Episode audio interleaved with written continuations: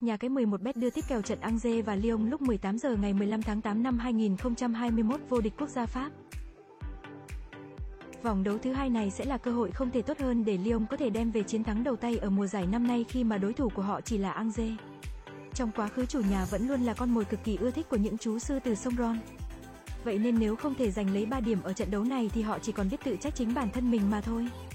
Ở vòng đấu ra quân dù phải làm khách đến sân của các cầu thủ Strasbourg nhưng Angers đã chơi cực kỳ ấn tượng mà xuất sắc vượt qua đối thủ với cách biệt hai bàn không gỡ. Kết quả này cộng với việc những ông lớn khác đều ngã ngựa khiến tạm thời Angers đang vươn lên dẫn đầu trên bảng xếp hạng. Trong quá khứ Lyon đã làm khách trên sân của Angers tổng cộng 6 lần.